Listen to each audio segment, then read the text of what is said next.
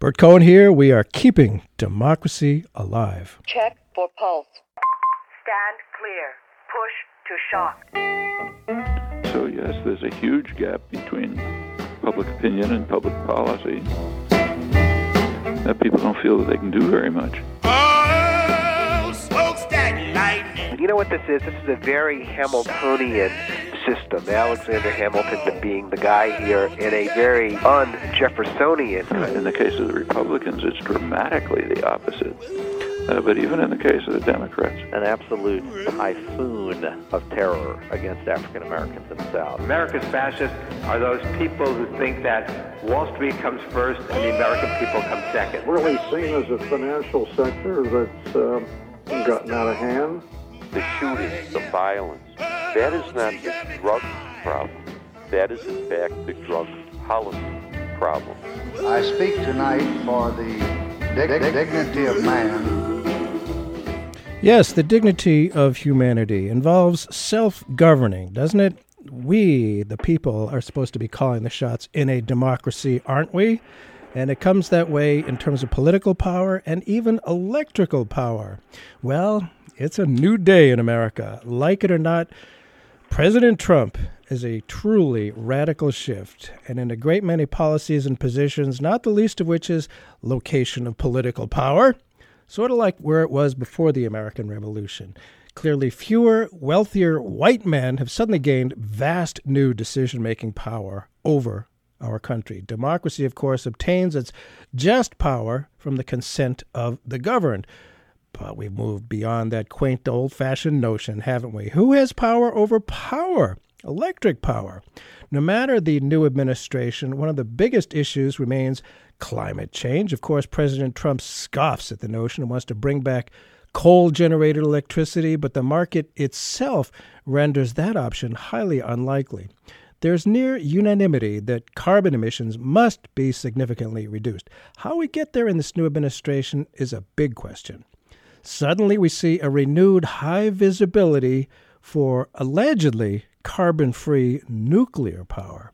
And as the demand for electricity continues to be strong, no doubt the majority of Americans believe that to reduce carbon emissions, of course, we need to rely on clean nuclear power.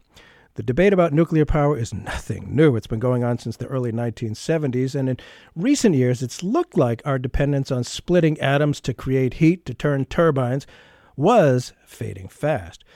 But the nuclear industry is not stupid. They have a great deal of money invested in the game. Now they're trying to hitch on to the support for carbon emissions reduction to make a new pitch push for new nuclear power plants and increased government support for them. Long burdened with the image of disasters at Three Mile Island, Chernobyl, and Fukushima, the nuclear industry is today going full bore to rebrand itself as the clean alternative to carbon emissions. Is it the truth? Well, we'll find out. And what are the effects on democracy? Our guest today writes that every nuclear plant in the U S should be shut down yesterday. Karl Grossman, thank you so much for being with us on Keeping Democracy Alive. A, a pleasure. All right. Thank you so much. And uh, Karl Grossman is a full professor of journalism at the State University of New York College of Old West at Old Westbury. For more than forty-five years, which isn't that much time, he's pioneered the combination of investigative reporting and environmental journalism in a variety of media. He is host of the nationally aired T V program Enviro Close Up, the narrator and host of an award-winning T V documentaries on environment and energy issues. Authors of he's author of six books and writer of numerous magazine, newspaper, and internet articles, and is program host and writer of the of T V documentaries produced by New York-based Enviro Video, uh, including the war- award-winning Chernobyl: A Million Casualties, Three Mile Island Revisited, Nukes in Space, the Nuclearization and Weaponization of the Heavens, and the Push to Revive Nuclear Power. He's also a regular contributor to sites including Counterpunch, Op-Ed News, Informable, Nation of Change, and The Huffington Post. Well, again, Karl Grossman, thanks so much for being with us. And in a January eighteenth article for the business section of the New York Times, economic reporter Eduardo Porter got right to the point. He wrote that, quote, climate change will be hard to stop without nuclear power, end of quote. You've been investigating nu- the nuclear power industry for a long time. What is your take on this new marketing strategy? My sense is it is having some degree of success. What do you think, Karl Grossman? Well, it's it's, it's a strategy. Um, oh, uh, some friends of mine a few years ago uh, wrote a book titled "Toxic Sludge is Good for You," uh, about a P R firm working for a company that produced toxic sludge, and that was the the theme of uh, trying to get people to think toxic sludge is good for you. Oh my. Uh, the most current theme with uh, with nuclear, I mean, decade after decade, there's one P R, um, fallacious P R pitch after another. I mean, uh, years ago, Louis Strauss, this goes back to the fifties, talked about uh, nuclear power being too cheap to meter. Oh, I remember that. that. The, it was actually with the opening of the first nuclear plant, Shippingport in Pennsylvania, right, in nineteen fifty-seven. And then, of course, we've been told through the years uh, before and even after Three Mile Island, uh, Chernobyl, now the ongoing Fukushima catastrophe, that nuclear power is safe. But with the concern, the rightful concern about climate change, yeah. this this new pitch from the, the nuclear Pinocchios is that um, uh, nuclear power uh, is good in terms of global warming because nuclear reactors don't emit greenhouse gases. What they're leaving out is uh-huh. that the nuclear cycle or the nuclear chain is highly carbon intensive. The mining, the milling, the the fuel enrichment, it goes on and on. This uh, this is not a carbon-free energy source. I mean, if you want a carbon-free, clean, green, renewable energy source, you go to uh, solar power and you go to, to wind power and so forth. Not nuclear. Nuclear is, is dirty, it's dangerous and expensive. And as to uh, it being a you know this camp this current campaign being a success, I, we have to wait and see. They've yeah. been touting a nuclear the nuclear industry and the nuclear promoters in government have been touting a nuclear renaissance in recent years, in part uh, because of this uh, climate change baloney. But it's not it's not been happening. Uh, In fact, uh, at this point, with the announcement of the closure of the Indian Point nuclear plants, yes. just north of New York City, twenty-six miles from the Bronx line, uh, there'll be uh, there's right now ninety-nine nuclear plants operating in the United States. Uh, the numbers are going to go down and down even from that. And got to remember that President Richard Nixon had uh, right. uh, said back in uh, well. Uh, Like seventy-one. This goes way back to seventy-three, but he said by the year two thousand, there'd be a thousand nuclear plants in operation in the U S No way. That's for sure. It just isn't happening. And, and you know, it, it's surprising sometimes what the people, we the people, buy, what we accept, and you never really know. But I think on this one, we got it. It's what are and, and we talked a little about carbon emissions. You know, people, I think there's pretty widespread understanding that we have to reduce carbon emissions, and carbon emissions from coal and oil are, are terrible. I mean, huge. But what talk about some of the, and you talked a little bit about the process that's involved. Tell us more about the reality regarding carbon emissions and nuclear power. Now, it's true the the generation of power itself, as I understand it, there are no carbon emissions, but what about the the the, uh, the process of uh, you know creating the nuclear power, the various different steps, and carbon emissions? What's the reality well, on that? Let me add quick though that there's plenty of radioactive emissions. Oh yeah, whether it's the Seabrook nuclear plant uh, in your neighborhood or any nuclear plant anywhere, they're constantly releasing, discharging all kinds of nuclear poisons, uh, particularly tritium. Yeah. Radioactive hydrogen, which then bonds uh, into uh, what was H two O, it becomes H three O, radioactive water. Uh, this is uh, one of the reasons that there are cancer clusters yes. around uh, nuclear plant sites. I yes. mean, I suggest listeners go to the website of the Radiation Public Health Project, radiation dot org, and you'll see all the studies. These are independent studies uh, done about uh, cancer clusters around uh, nuclear plant sites. As to uh, uh, carbon emissions in the nuclear chain, again, right. It's a very, very uh, uh, oh, carbon-full system.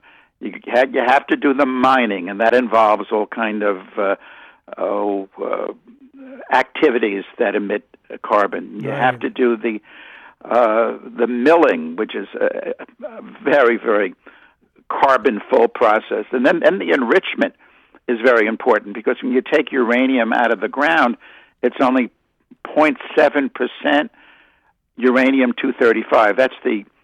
Uh, the component of uranium which splits, which fissions. Most of naturally occurring uranium, ninety-nine point three percent of it, is uh, it, it doesn't split. It's U two thirty-eight. Uh, so to get the U two thirty-five percentage up to, in a nuclear plant, it's three percent. Uh, in a nuclear weapon, incidentally, it's, uh, well, the Hiroshima bomb was ninety percent uranium two thirty-five. But in any case, whether you enrich for a nuclear plant or a, a bomb, and I just let, let, let me insert that nuclear power is just one side of a, uh, of a coin. The other side is, is, is nuclear weaponry. They've always come together. Uh, so what you're talking about, again, a, a dirty process, uh, a process that doesn't help global warming. To be very practical as to what will help, I mean, I am speaking to you from a, a saltbox house, which uh, folks on eastern Long Island and also in New England, where you are, are familiar with. These are the houses that the uh, uh, early settlers built with these big roofs, and I was lucky to get a nice old saltbox. Nice. And on the roof of my house is, uh, well, a, a cluster of um, of solar panels, photovoltaic panels. We put there a number of years ago.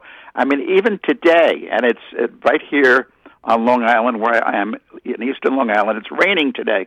I don't know about the weather up in Portsmouth, but it's raining, and it's terribly cloudy, of course. And I went out before the, the show, and I just looked at my meter, my electric meter. Mm-hmm. It's it's running backwards. Even, even in a cloudy no, day, no. Those photovoltaic panels are producing more electricity than we need. Uh, and the the wonderful thing, I mean, the reason that the nuclear renaissance ain't working, the reason that even this new pitch about uh, climate change is not working, is that the competition from from solar and wind and other energy forms, particularly safe, clean solar and wind, uh, have just rendered nuclear uneconomic. That's that, that's why Entergy said, forget it with Indian Point. As to wind, uh, between you and me, between right. here in Long Island and um, and New Hampshire, uh, you have the first, this is just off Block Island, which is uh, part of Rhode Island. Yeah. In December, just last month, the first offshore wind farm yeah. in the United States began. Just five turbines uh, put out, uh, built by Deepwater Wind, uh, but... Uh, Deepwater Wind has just been given the okay by the, by the Long Island Power Authority to now build a, a bigger wind farm. Uh, the one off uh, Block Island is twelve miles east of Montauk Point on Long Island. The new one, which is going to have uh, fifteen wind turbines, is going to be southeast of, of Long Island. And it's Deepwater Wind. The name is important because these wind turbines go out beyond Man. the horizon. Yeah. So people who are concerned about the aesthetic impacts of a wind ah. turbine, like up at the Cape, yes. uh, on Martha's Vineyard in Nantucket, there was concern a number of years ago yeah. about um, Cape Wind putting in wind turbines, right. and people felt it would screw up the view. I don't know. I think wind turbines are actually beautiful. I do, but too.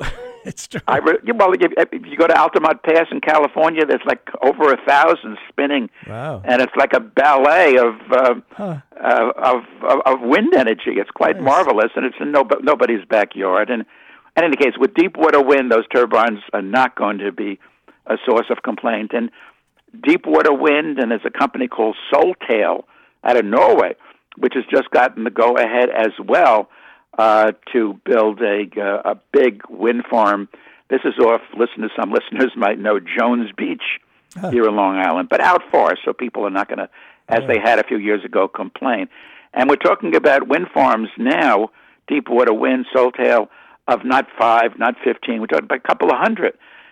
So, you know, it's here.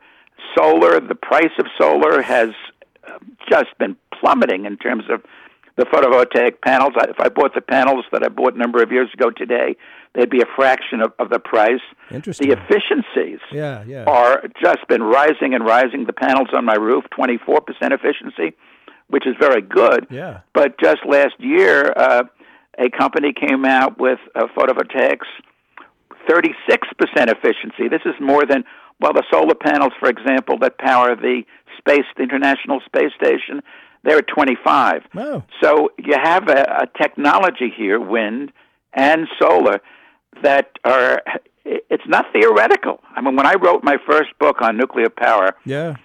nineteen eighty, I did a chapter in alternatives, and some of this stuff, uh, including solar and wind, particularly on an economic level, were somewhat theoretical. Right. Uh, it was still right. expensive. The early wind turbines were noisy, and uh, there was all kind of problems with them. But now the, the alternative to nuclear, the alternative to coal, the alternative to oil, the alternative to particularly fracked gas, yes. which uh, our Trump president uh, is pushing to a fairly well. Hmm. Uh, it's here. Uh, th- these technologies have come. We're in the middle of a renewable energy bonanza. Really? Hmm. If we, if it would just be let to happen. Uh, and some people feel that the economics are going to force it to happen. I fear that with Trump, I mean, you see what he's been doing in the last few days, uh, trying to uh, suppress any discussion of uh, of climate change, uh, right. uh, uh, yeah, putting uh, federal agencies, yeah. gags on the folks right. at E P A, and I mean all these terrible things that he's begun to do. And will continue to do, and so forth.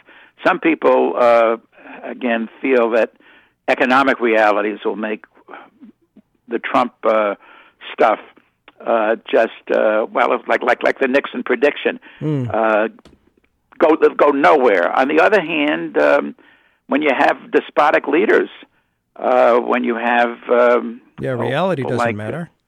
Uh, people like Trump or.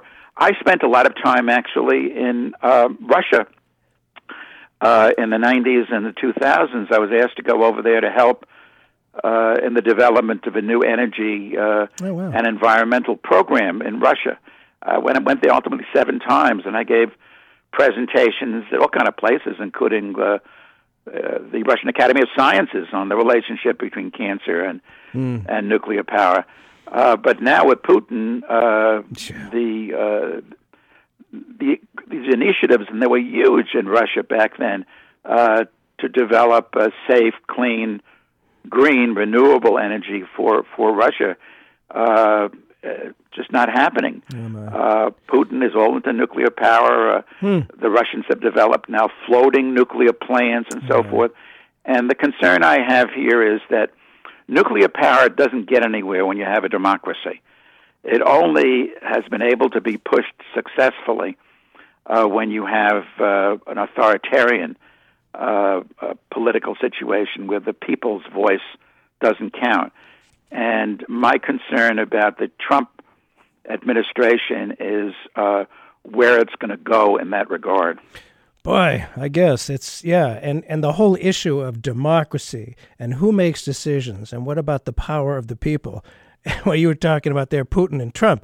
They're like uh, brothers or something like that, or even worse. I don't know what. It's just amazing. If we just tuned in, welcome to uh, Keeping Democracy Alive. Bert Cohen here. Our guest today is Karl Grossman, who's been a professor of journalism at the State University of New York.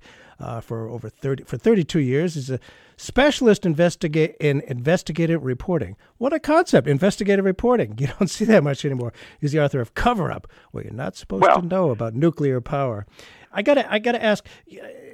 In terms of, I mean, most states are looking for economic development. I mean, we have uh, low unemployment rates, but we want to bring in more jobs. Everybody's talking about more jobs, but costs of electricity are often cited as a reason for companies to locate one place versus another. There's the cost of natural gas, which I, you know, is used quite a bit. It's a lot cleaner than coal or oil, but it's still got that whole fracking thing, and it does emit some carbon. But but but what about costs of electricity and, and, and nuclear power?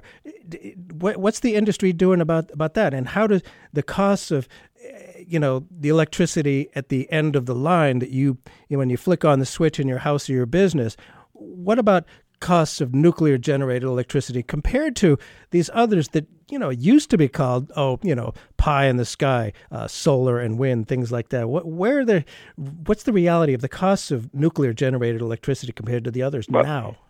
It, it's not nuclear. It never has been job intensive. I mean, there is the construction period, and so people in the construction industry, electricians and um, uh, steam fitters and stuff, get jobs there for a while, but for a while. It's over. And to operate a nuclear plant, you just need a few hundred mm. workers. When you're talking about, oh, getting photovoltaic on the roofs of every house and business in the United States, as I think it should be, panels up on those roofs uh, and above those parking lots and, you know, wherever you could, uh, you, you can uh, site uh, solar uh, solar panels. You're talking about lots of people working. Uh, when you're talking about uh, the the building of uh, of wind turbines and the place, a lot of uh, a lot of jobs there. I mean, uh, there's been numerous studies done in terms of yeah. job generation and solar and wind, and compared to nuclear and solar and wind. Um, uh, you know, they they win. Uh, so uh, the, the economic argument is also blown. I mean, really, in terms of nuclear, I mean, other than the only argument I can, I've ever seen for nuclear is that in the healthcare sector, uh, if you're looking to, uh, I mean, this sounds very ghoulish, uh, but if you're looking uh, to expand uh, uh, people in healthcare dealing with cancer and yeah. Uh, other horrible diseases. Uh, it'll, it'll it'll assist in that that, that way. Jeez. The bottom line with nuclear, I think, was uh, I mentioned in nineteen fifty-seven, the first nuclear plant in the United States opened, Shippingport in Pennsylvania, and the government was deeply involved. The U S government, uh, in fact, at that point, the utilities did not want to build nuclear plants because mm. they knew they were so dangerous, and the insurance companies didn't want to insure nuclear plants in nineteen fifty-seven. And um, uh, it was built uh, under the management of uh, the Atomic Energy Commission, which existed then, and the Division of Naval Reactors, uh, and Hyman Rickover, who was out of the, it was regarded as the father of the nuclear navy. I mean, folks in sure. Portsmouth are well aware of that because of your, your nuclear submarine facilities. Yes. Um, and uh, Rickover um, uh, joined in the uh, the gaiety when uh, mm. Shippingport opened in fifty-seven, and uh, then by nineteen eighty-two, Rickover saw the light. And uh, I mean, you, you could you could see this uh, presentation in a book, that my first book on nuclear, Cover Up What You're Not Supposed to Know right. About Nuclear Power, or just Google Rickover farewell address to a congressional committee. And what he says in this uh, in this farewell address uh, is that a few billion years ago there was so much naturally occurring radioactivity right. on this planet that life couldn't exist. Right. Only after the, these poisons, these these radioactive poisons uh, went through their half-lives, went through their hazardous lifetime, mm-hmm. could life begin. And then he goes on, by, by having these nuclear power plants, by having these reactors, what we're doing is recreating the very poisons that precluded life from existing. And there, now this is Rickover, not mm-hmm. Greenpeace. And there, I think, says Rickover in this address, and again, Google it, you'll see his words. There, I think, the human race is going to wreck itself. And then he goes on, we got to outlaw nuclear reactors. We got to outlaw wow. nuclear power plants. Rickover. This is in nineteen eighty, eighty-two, Admiral mm. Hyman Rickover. And that's the bottom line. I mean, what we're doing with nuclear power plants is producing these horrible poisons. I mean, we, they're called, it's called nuclear waste. Right. Uh, but uh, that, that doesn't describe really, uh, I mean, the kind of horrible, I mean, these, these poisons, oh, uh, some of them are going to be around for centuries, oh, some for centuries. millennia, some for um, for millions of years, and all during that time they have to be isolated yes. from life, or they'll destroy life. That's what that's what the fission process does. That's what this, I mean, nuclear power has to be the stupidest way ever conceived to boil water, to uh, yes. turn a turbine, to generate electricity, because what you're producing in that process are these, these horrid poisons that precluded life from existing on this earth. And those poisons, can they can come out in huge amounts during a, uh, a nuclear accident, oh. uh, like what occurred at Chernobyl, or it's happening actually still going on because there's been no stopping of the release of nuclear poisons at Fukushima. Yes. Uh, it could happen in a catastrophe. It happens routinely in terms of these these emissions. These permissible emissions is what the Atomic Energy Commission was replaced by the mm. Nuclear Regulatory Commission. Mm-hmm. Uh, and they talk about permissible emissions of tritium and some of these other nuclear poisons. Yeah. And it can happen in any of those centuries, any of those millennia, that there could be a leak, there, there can be some sort of release from what I mean. We're talking about Yucca Mountain. And I'm, I'm sure mm-hmm. Trump is going to be pushing this. No doubt. Uh, Obama stopped it. Yucca Mountain as a um, permanent repository waste. for right. nuclear waste. Right. I mean, th- that Yucca Mountain site in Nevada is loaded with earthquake faults. I mean, that's no place to. I mean, I don't, I don't think there's any place really. I mean, no. years ago there was this notion that we'll put the, these terrible nuclear poisons, nuclear waste, on rockets and send the rockets to the sun. But then, then they they realized what, what would occur if the rocket blew up, Ooh. and in fact, one in a hundred chemical rockets blow up on launch. So that idea was scuttled. I mean, we have produced in in these past decades since nuclear power began enormous uh, amounts of these this nuclear poison, which uh, that's going to provide, talking about employment, employment for people to try to. Uh, keep it isolated uh, into into eternity. But the point here is that we shouldn't produce any more. We shouldn't produce one pound of uh, this this this nuclear arsenic anymore. Uh, we should stop nuclear plants. All of them, in my view, yes, should have been should be closed yesterday, yeah. and uh, go on to have energy we can live with. And energy we can live with is topped by. Are they solar and wind and, and and there's wave power and there's, uh, there's tidal this... power and there's there's other and, and this has began all begun all over the planet. I mean, listeners might want to go to the website of the Solutions Project. Mm. Uh, this is a uh, an effort. It's, it's out in California. Uh, Leonardo DiCaprio, in fact, is is very big on it. Just go to the Solutions Project uh, uh, on the web, on the internet. And you can see uh, what the Solutions Project advocates is one hundred percent renewable. And uh, it's working for that. It's working hard, not just in the United States, but countries around the world. And there's been many places now uh, in this country and around the world committed to one hundred percent renewable. The city of San Francisco, mm. for example. Or here, uh, where I live on Long Island, the town of East Hampton, which is a big town, uh, it's said that we're going to have one hundred percent renewable by twenty twenty. That's just like three years away, yeah. based on solar, and the town is promoting solar all over the place in the town of East Hampton, and these offshore wind turbines going up, uh, uh, well, Montauk is in the town of East Hampton, and as I say, there'll be a bigger wind farm off East Hampton.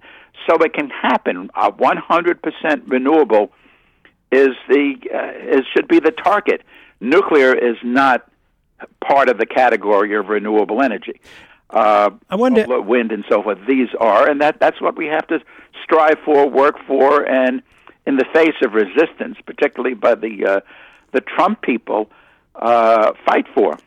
And I wonder, there's, there's so many questions here about uh, about nuclear, and I, I, I think uh, you have some opinions about it. I'm getting that sense here. And, you know, the, the reality is that this is here now. These alternatives are here now.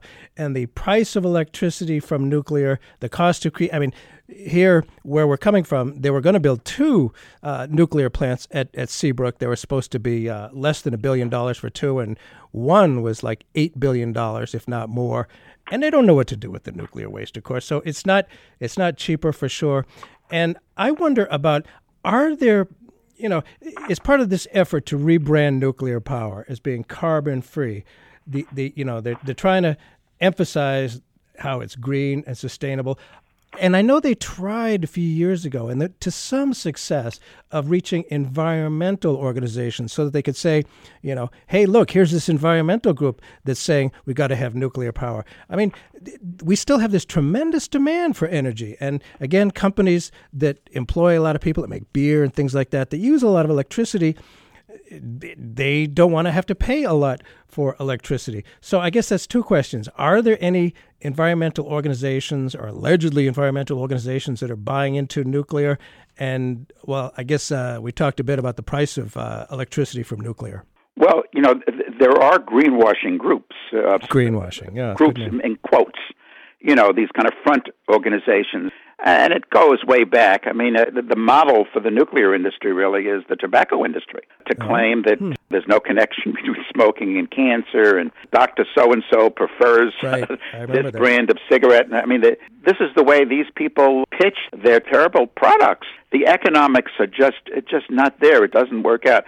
A, a nuclear plant today costs uh, about thirteen to fifteen billion dollars to construct. Wow. It just doesn't work out economically. But again, the... the This is not really an economic issue or a technological issue. I mean, I've, I've not spoken at all about energy efficiency. Sure. And uh, we are cutting our use of energy. I mean, people say we need a lot of electricity. Yeah, but you don't have to use power the way we've been using power. Just consider the, the L E D bulbs that are all over the place now. Yes. And how they uh-huh. uh, they, they use just a fraction. Uh, the plan is for high-efficiency electric cars. Uh, and you're not a solar electric combination where you get the electricity for your car from a solar power station and so forth. But it, it's all the political issue. Let me insert here. If anybody wants a copy of Cover Up for free, courtesy of the publisher, the newest edition of Cover Up, What You're Not oh. Supposed to Know About Nuclear Power, is free. Just go to my website, w w w dot Karl Grossman, Karl with a K, Grossman, one word, dot com. Hit on the little button that says books, and you can download the um, the whole book for free. And, and the way I wrote the book was to include facsimiles of all kind of government and corporate documents. So I wanted it to be used as a handbook so people could counter the snow jobs hmm. of the of the nuclear industry. In any case, I was up I was up at Seabrook, uh, or where Seabrook was to go. This is nineteen seventy-seven. Right. Oh, yes. Remember it well. Oh, and yeah. Helen Caldicott, yep. who was, uh, you know, a pediatrician uh, out of originally actually out of the Children's Hospital in Boston, who became aware of the dangers of nuclear power, nuclear technology, and nuclear war, very active in the right. uh, formation of Physicians for Social Responsibility. And here's the quote in my book, Cover Up, from Helen. Quote, this is on the beach at Seabrook, "We're in the hands of lunatics and at the crossroads of time. It's time we rise up and say, this is our world. We want to live." And if we were in the hands of lunatics in nineteen seventy-seven, yeah.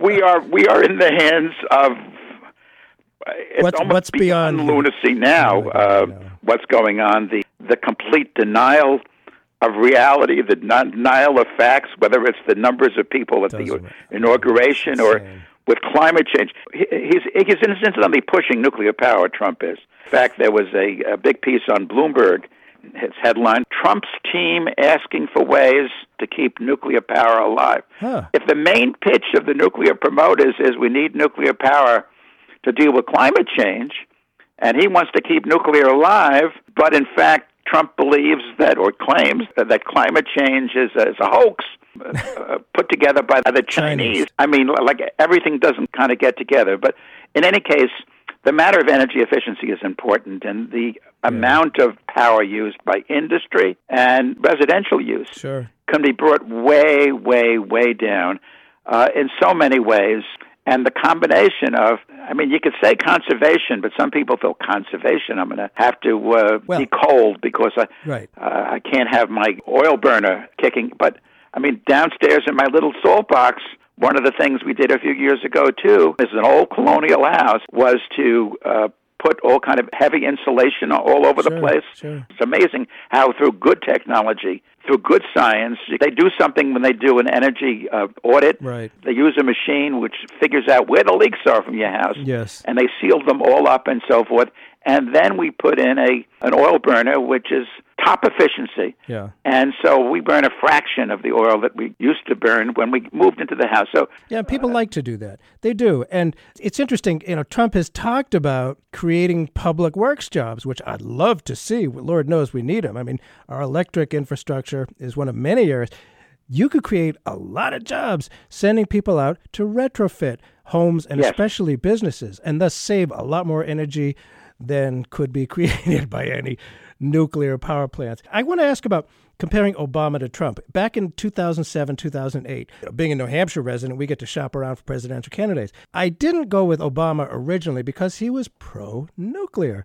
I went with uh, Richardson, who was a, who would have been a great president, but was a lousy candidate. What's the comparison between Obama and Trump when it comes to nuclear? He said he was pro-nuclear, but I don't think he did anything about it. What, what's the comparison well, among the two? The, the, the, the issue with Obama, I mean, it's, it's the last chapter. In respect to nuclear, it was a sorry chapter. Barack Obama, when he ran, and I've written a lot about this, criticizing him.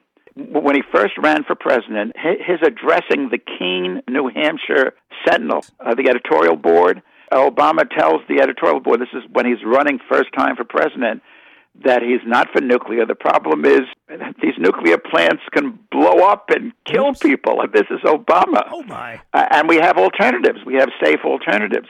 But then once he got into the White House, he switched, he, he flipped. As to why he flipped, uh, in part, uh, was because um, uh, his chief of staff, the current mayor of Chicago, yes, uh, as an investment banker, he put together a company called Exelon, ah. uh, which is now the biggest ah. owner of nuclear power plants in the country. And uh, Obama's uh, P R advisor, mm-hmm. uh, who also worked in the White House as a counselor, he did P R for uh, for Exelon, which is based in Chicago. Mm. And then then Obama got these this bum information by the energy secretaries he put it in. Uh, that was one fellow named uh, mm, Chu. Well, Chu came out of the National Nuclear Laboratory System, and those folks at Oak Ridge and Los Alamos, these are laboratories that were started during the Manhattan Project to yes. build nuclear weapons. Yes. And that really is where nuclear power begins. After the war, the folks at Oak Ridge and what became Argonne and Los Alamos look for ways to perpetuate their jobs. And mm. G E and Westinghouse were big con- nuclear contractors during the war for the Manhattan Project. All kind of ways were uh, studied to uh, utilize. I mean, you can build more nuclear weapons, but um, yeah. what else you do, they ask, with nuclear technology to keep this vested interest going? And out of that comes the notion of nuclear-powered uh, airplanes and food irradiation, yeah. yeah, food nuclear-powered rockets. Yeah, I remember when I was in uh, elementary school in the fifties and early sixties, there was a free book given to us, Our Friend the Atom. It was, oh, yeah. It was passed, it was widely distributed because, you know, people were scared of nuclear bombs, but Our Friend the Atom, the friendly atom, oh, for sure, serving us well. The accidents at nuclear plants, there haven't been major meltdowns. There haven't been, you know, terrible disasters as of yet. You know, there's that bumper sticker. Well, no, no, I, I, I, I don't think so. Just let me address that yeah, question yeah, sure, and just, just add on the Obama thing. Oh, yes. So in the end, Obama began, you know, trying to push nuclear uh, yes. with nuclear subsidies, loan guarantees, and stuff. As to, as as to disasters, no, they, they've happened. In fact, I got into this issue. Uh, I, I was anchoring a T V show here on Long Island, and they asked me to do a piece on nuclear. This is in the early seventies. I didn't know much about the subject. I, most of my career, I focus on doing investigative reporting, but the line is it's highly technical, and you can understand it. It's it's it's using fission to sure. boil water to turn a turbine. I mean, simple. To, to to fix the transmission of a car, that I wouldn't ever imagine. But in any case, I went to one of these national nuclear labs. This is the one on Long Island, Brookhaven National Laboratory, which was specifically set up to develop civilian uses of nuclear technology in nineteen forty-seven. And I interviewed um, some of the scientists, and uh, right into the camera they said, um, now maybe, you know, every couple of centuries you might have a minor accident, but there's so much redundancy built into uh, these nuclear plants that, uh, you know, people just, just shouldn't be concerned at all. They're, they're safe. And right. Then I matched it. It was kind of ping-pong journalism with anti-nuclear people saying, no, they're terribly dangerous. And that was the program. Then years later, I got the news that the Three Mile Island nuclear plant right. uh, was undergoing a, a meltdown. It came thirty minutes away from a full meltdown. Mm. Mm. And, and that day, I thought of those scientists at that federal laboratory. We pay their salaries, trying to bamboozle me and bamboozle my viewers. And that's when I sat down and wrote my first book on nuclear power, this cover-up book. And as I say, what I do in that book is, all over the book, is to reprint as facsimiles. I mean, I took a pair of scissors and I cut out pieces from various government reports. And for example, in nineteen fifty-seven, the first report on the consequences of a nuclear plant accident was done. That same that year's for so important when the first nuclear plant opens at Shippingport. First one was done at Brookhaven Lab called WASH seven forty, the WASH for Washington, and that was followed up in the sixties because it turns out, or it turned out that bigger nuclear plants were being proposed than what was thought oh, yeah. would be built in sure. WASH seven forty. So they came up with WASH seven forty Update, and in WASH seven forty Update, over and over again, and this is in my book, is the line, and I'm reading it right from the book, the possible size of the area of such a disaster, a nuclear plant accident, might be equal to that of the state of Pennsylvania. Right. This is this is written in the sixties. Mm-hmm. In the seventies, you almost had at Three Mile Island in Pennsylvania a disaster which involved the whole state of Pennsylvania. Ultimately, in eighty-six, you had an accident. The Chernobyl nuclear plant accident took in wherever that, that those poisons, the fission products, the, the poisons fell. And a lot of that was Belarus and Russia. And, of course, this Unit four was in Ukraine, all over Ukraine.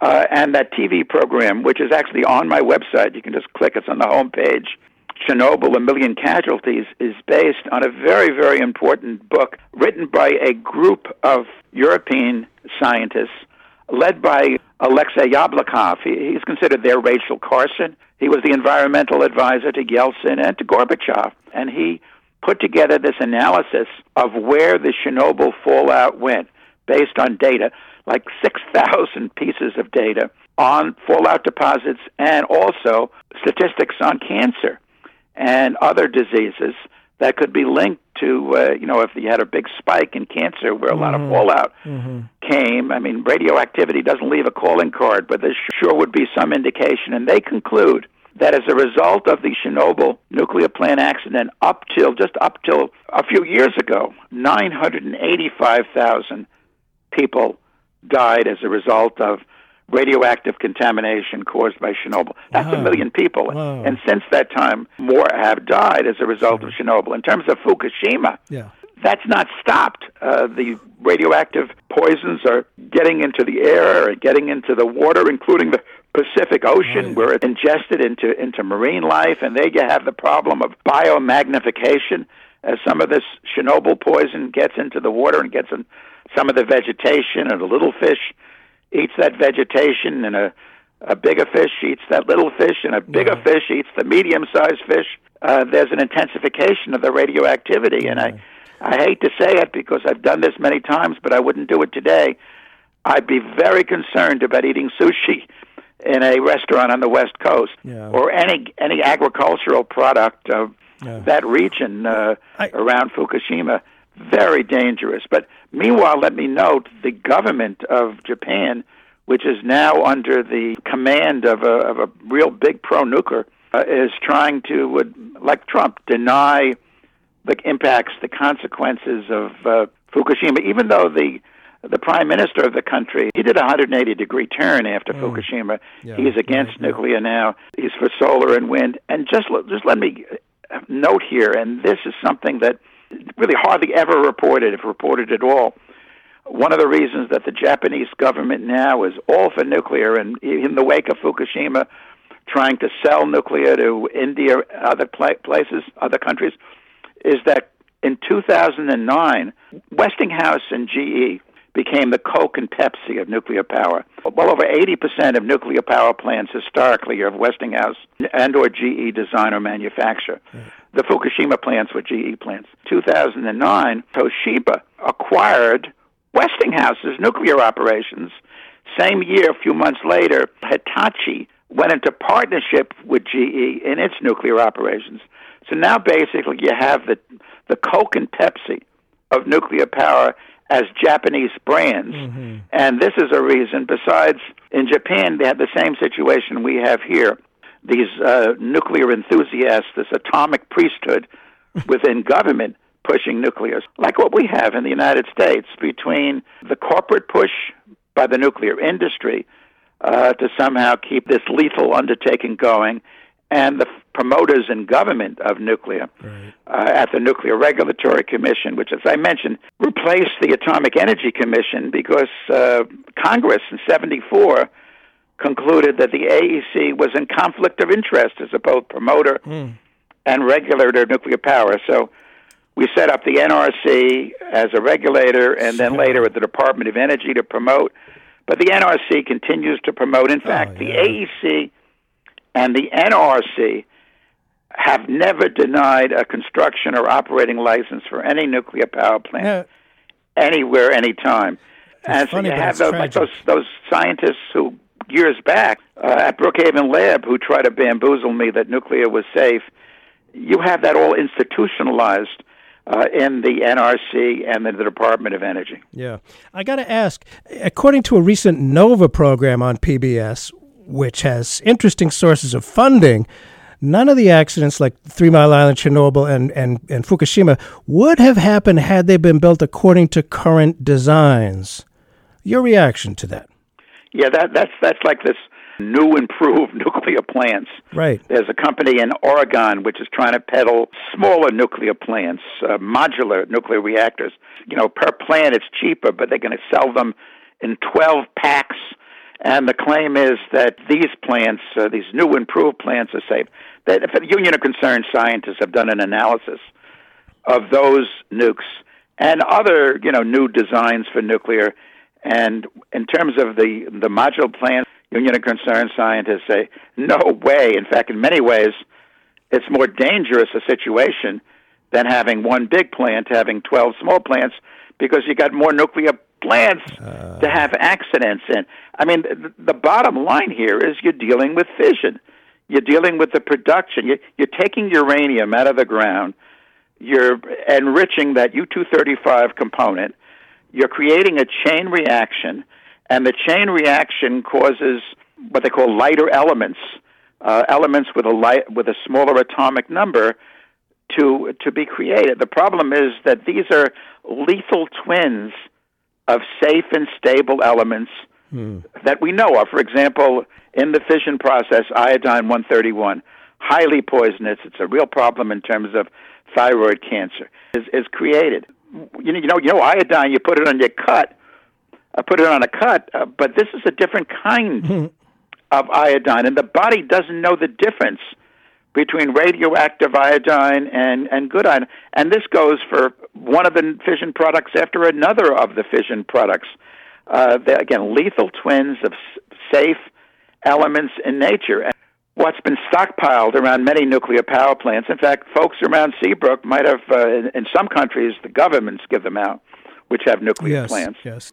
Some citizens around yeah. Seabrook might have gotten potassium iodide, yes. pills, yes. which if there's an accident at Seabrook that you would take, to take it. And that would block the intake of the radioactive iodine. The problem is that just one pill for one fission product, and there's hundreds of others. Yeah. Once you're dealing with poison, I mean, arsenic is arsenic.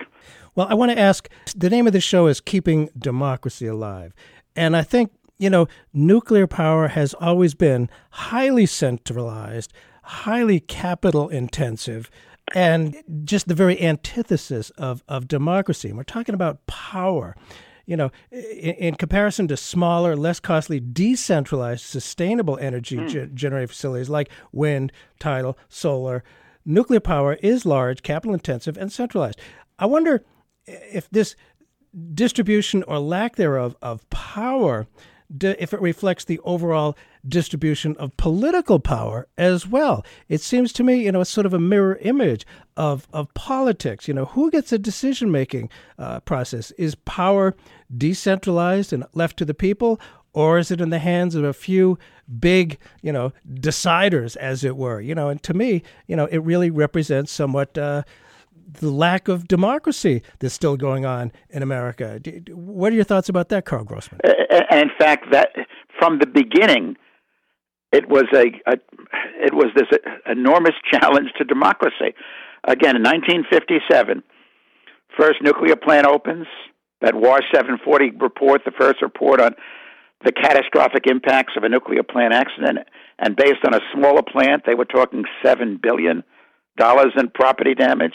Nevertheless, the same year in nineteen fifty-seven, the Price-Anderson Act was passed, which continues to this day, which originally provided that there'd be a a, a, lia- a limit of liability when it comes to nuclear power. If there would be a disaster, the total amount that people could collect would be five hundred sixty million dollars, and the government would pay the first five hundred million dollars.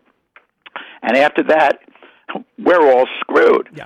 Uh, and that continues to this day. It's not five hundred sixty million dollars anymore, uh, but it's um, it's about thirteen billion dollars. But if you look, there's a report done called crack two, C R A C two.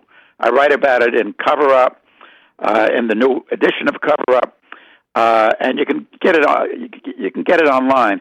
Uh, just just Google crack, C R A C two, and crack stands for Calculation Reactor Accident Consequences. It was done for the Nuclear Regulatory Commission at Sandia National Laboratories, run by the Department of Energy. So these it's done by people who love nuclear. But here I'm looking right here.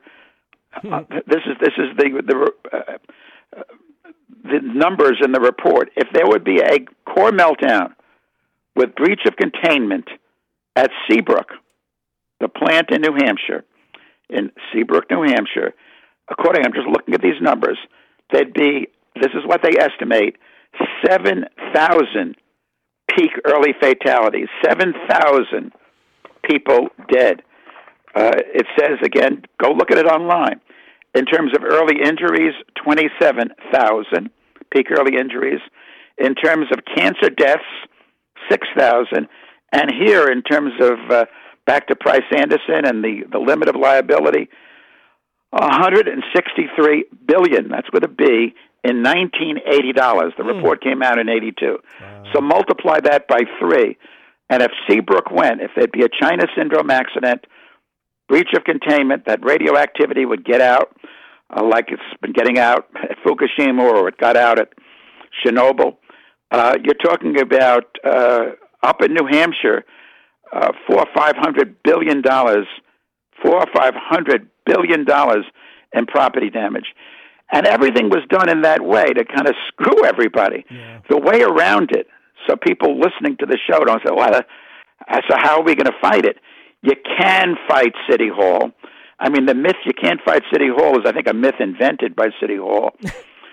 One of the ways, a big way, that Indian Point was stopped from operating, that Entergy gave up, uh, forget it, we'll close the plants in a few years, is because the state of New York used the state, it's called a speedies permit, a uh, pollution discharge permit. Uh Originally, the, the, the nuclear establishment within government and involving industry preempted localities and states from doing too much about nuclear power. But there was some stuff that was left out, for example, the issue of discharge. And here, the Indian Point plants, there's two of them, thirty miles from Times Square, discharge two point five billion billion gallons of water a day into the Hudson River. Uh, a little bit radio, a little bit more radioactive than it. Uh, of course, a, a big nuke takes a million gallons a minute of coolant, so it goes in and goes out. So the state of New York says we're not going to give you a a speedies renewal, and that really. Uh, Entergy was stuck with having to build cooling towers. He decided that was too expensive and gave up on Indian Point. Here on Long Island, where I live, well, we have to. The, pl- we're the actually... plan was to build seven to eleven nuclear power plants, seven to eleven, and completed was the first, the Shoreham, in all the papers, it was Shoreham Nuclear Power Station One. How we beat nuclear power on Long Island was using the state's power of eminent domain. In other words, if the state wants to widen a road and the right. owner of some property doesn't want to sell, they can do eminent domain. So what happened in nineteen eighty-five was the Long Island Power Act was passed, saying based on the state's power of eminent domain, if the utility, it was something called the Long Island Lighting Company, which is now right. out of business, right. doesn't give up on its scheme to build seven to eleven nuclear plants on Long Island, to make Long Island, in the jargon of the nuclear promoters of the time, a nuclear park, we, the state of New York, will seize the assets and or the stock of the Long Island Lighting Company and eliminate it as a corporate entity. And guess what happened with the Long Island Lighting Company? It gave up, and it was led at that time. This is the nineteen eighties. Uh, Brookhaven Lab, this national nuclear lab on Long Island, intimately involved with the Long Island Lighting Company. In fact, in that time, in the eighties, the chairman, president, and chief executive officer of the utility was William Catacasinos, who had been earlier the assistant director at Brookhaven Lab, loved nuclear power, thought it was the best thing to come along since sliced bread. Nevertheless, he realized that the state had the power to shut down, in effect, not just Shoreham in this way, but shut down his whole company, and he gave up. So the lesson is, Uh, you can get around yes, we can the federal preemption, but you got to we got to keep at it. We have to be clever and figure and out ways to do it. We've run out of time, actually a couple of minutes over time, but there's a lot to talk about. w w w dot carl grossman dot com, a lot of information there. Thank you so much for being with us, and uh, I, we do have the power. We actually do have the power. Thank you so much. Thank you, Bert.